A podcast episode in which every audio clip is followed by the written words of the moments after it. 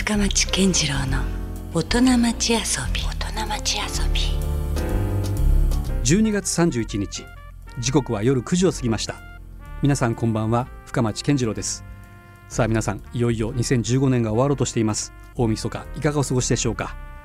さあ、この番組深町健次郎の大人町遊びは、毎回革新的に働いて独創的に遊ぶという方をゲストにお迎えして、いろんなお話をお伺いしていきます。先週に続きまして、今夜も編集者クリエイティブディレクターの伊藤壮健さんにお話をお伺いします。伊藤さんはせんきゅうひゃくななじゅうよねん福岡県生まれ、横浜国立大学に在学時からフリーランスとして活動し、ブルータスなど雑誌の編集や書籍の企画、執筆のほか、映像制作、ウェブ制作、キャンペーン企画、構成作家、カフェショップ運営など多岐にわたって活動されてきたクリエイターです。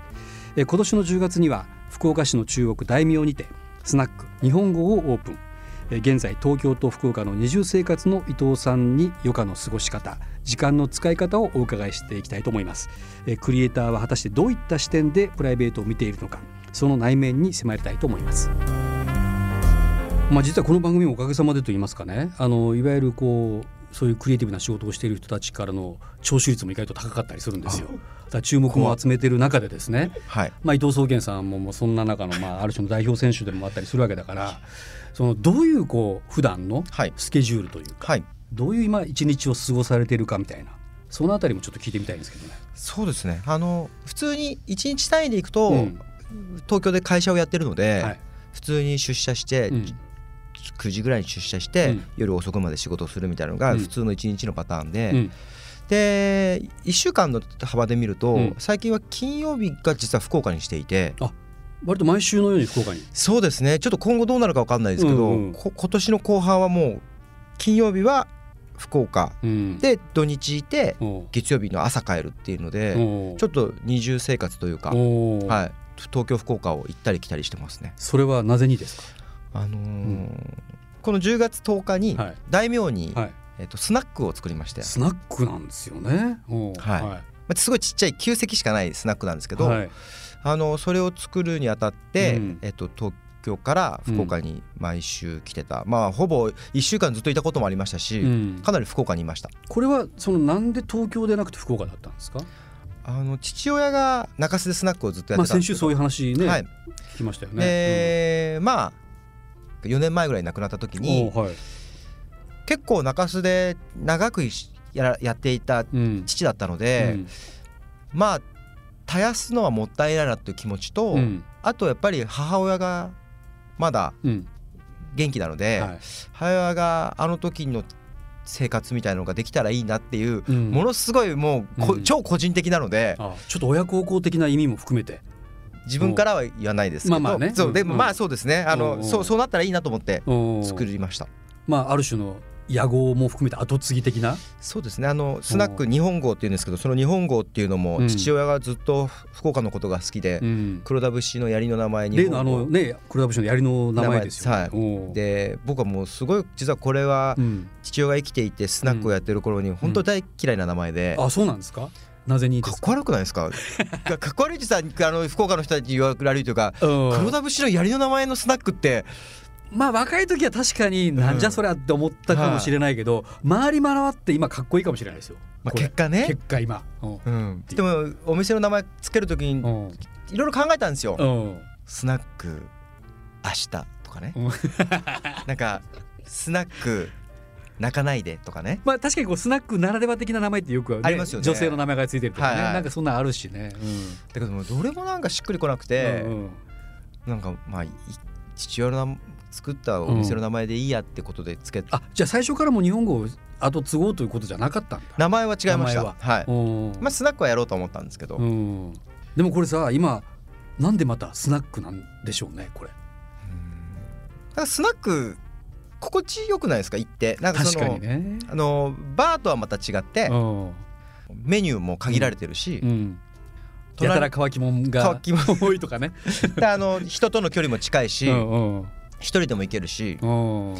でスナックって日本のとてもいい文化というか、うん、あれって回数券システムなんですよね、うん、あの要はこのお店に俺通うから契約しようと、うん、なんでキープをすると、はい、そのお店に通うみたいな、うん、でお店的には先払いでじゅうはちぶ配分のお金をもらうみたいな、うん、なので、うん、すごく人との関係性をすごいそうね、うん、一元じゃないぞと、はい、何回もそこには足しげく通いながらっていうね、うん、前提ですもんね。そうとてもなんか人間っぽい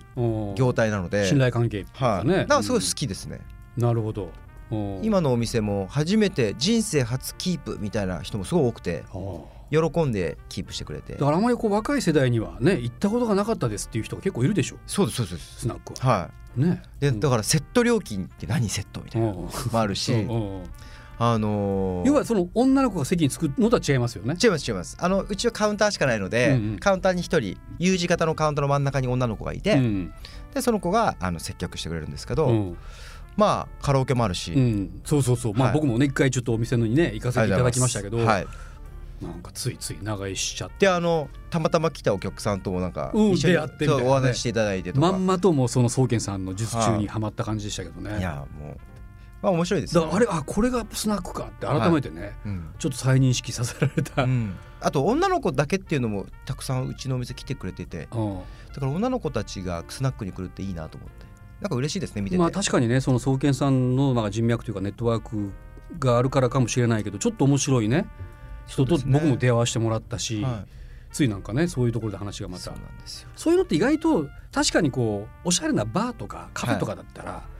もう成立しないですよね。混じり合えないというか、うんうん、そういうのはあるけどスナックはなんかあんなやっぱこう U の字型というか、うん、向かい合うと嫌顔にもね、うん、もうその喋りが始まる分もね、はいうん、まあ博多にはね屋台っていうのがあって意外と屋台もそういうあそうですねとこに近いといえば近いかな。それもらっていいですか、ね、屋台みたいなスナックですって言おう。あそうねだからそれに近いと思いますよ、はい、実際、はいはい、で出会えるしね、はい、そういうところでねよかった今日、うん、ただ、はい、そんなに食べ物はないですよとそうそうそうあでもねあの、うん、糸島在住の料理研究家の広沢京子という方が考えてくれた、うん、ちょっと締めでしょちょっとした締めと、うんうん、あとなんかポテサラとか、はい、ガメ煮とか、うん、ちょっとずつあるのでいやそうなんですよだから意外とねだから多分何もないんだろうなと思いきやもうちょっとお腹空いてたんですよね、うん、そしたらもう本当ありがたいことにねうどんが出てきたんですよね、はい、あんなのとかちょっとねもう嬉しかったですね。さあ現在は東京と福岡の二重生活がまあね、はい、あの続いているという二重生活なんかちょっとなんかややいや二重生活ですね、はい、ごめんなさい、はい、なんかちょっといやらしい響きもしますけどねそうそうそうなんか ね, ねでもそうです二重生活です。なんかどうですか自分がそのまあ多感な頃に過ごしていた福岡と、はい、今こうやってね週末に帰ってくる福岡っていうのはどうこう見えてますか、うんうん、あのー、やっぱり大きい都市なので、うんうん、言っても、うん東京的に暮らすことができるし、うん、とはいえ、うん、東京ほど情報とか人の渦がないので、うん、人間的な生活ができるなと思ったりするので、うん、過ごしやすいは過ごしやすいですね。バランスがねただなんか、うん、その東京にいるとやっぱりこう戦ってる感じがあって、うんうん、分かりますよ一線な人たちが集まってますからね み, みんながしのぎを削ってる感じがあるんで、うんはいうん、ちょっと福岡に来ると、うん、少しそれが、うん小休止みたいになっちゃうんで緩くなる、うん、あんまり言い過ぎては良くないなと思ってます、うん、あなるほどね、福岡にいちゃうと、うんうん、この心地よさに、うん、なんかまあいいじゃんかまけてしまう的な今日美味しいお酒が飲めるけん、うん、よかろうもんみたいななりそうな自分がやっぱ出てきちゃうので、うん、もっと年いったらそれでもいいのかもしれないけどねそうですねまだ僕よんじゅういちなので、うん、もうちょっと向こうでなんかやってたいかなって気はしますけどね、うん、なるほどね。じゃあどうですかそのにせんじゅうろくねん、はい、これからその伊藤宗健としては、うんまあ、よんじゅうにになる年なんですけど、うん、もっと動きたいなと思いますね。あそうですかより精力的に、うん、よんじゅういちで福岡にお店を作って福岡にいっこ、うん、もう一個拠点ができたので、うんうん、まあ東京福岡を行き来しながら、うん、ちょっといろいろと企画して、うんやっていきたいな自主的にもいろいろやっていきたいなと思ってますね。特に福岡では、うん、自分がいることによって起きることみたいなことをちょっといろいろと考えているので、うん、あの、うん、自主レーベル的なというか、うん、ちょっとやってみたいな、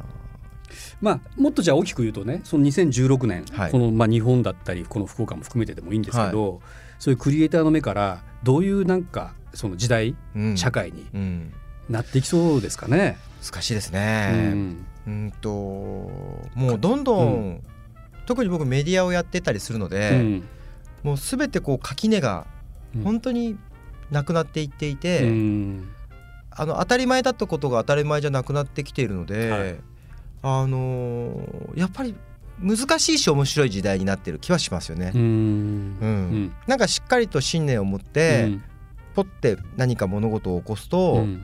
響きやすくなってる気もするし、うん、それが実現しづらくなってる気もするし、うん、だからその裏腹さが、うん、なんか僕の性格にはちょっと合っていて、うん、なるほど。まあ言ってみたらちょっと博打っぽい人生だったので、うんうん、なんかどんどんそういう時代になれとはちょっと実は心の中で思ってるんですよね。うん、なんか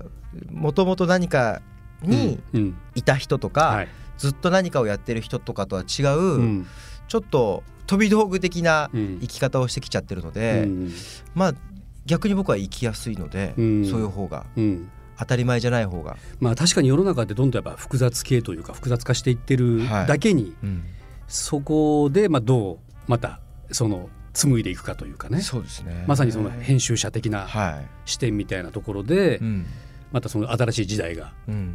作れられていくみたいなね、うん、なと思うんですけどね、うん、でも、うん、でも難しいですね、うん、深町さんとかこうなんかこういろいろこうオーガナイズドしたりとか、うん、いやいやいやいろいろこう世の中に投げたりとかしている先輩からしても、うんうん、なんかすごい福岡も変わってるじゃないですか。そうだからなんか、ね、僕は思うのはやっぱそのローカルの役割がきっとまだまだあるだろうとは思ってるんですよ、うんうんうん、もちろん東京には東京のね、そういうこうぐっと中央集権的に集まってるからこその刺激であり、はい、クリエイティブは絶対そこには存在すると思ってるんだけども、うんうん、まあまあ福岡はじゃあどうなのかといった時にね、やっぱこれがただの、まあ、東京よりもちっちゃいだけの規模のものだとつまんないし、うんうん、まあ、今言ったみたいなその複雑だからこそこうハイブリッドさせていくみたいな、うん、福岡って意外とそこが垣根がなかったりするんですよね、うん、もう狭いちっちゃいとこだからあんまりそこで業界業界だって縦割りしてしまったら、はい、もうほんとつまんないんですよね、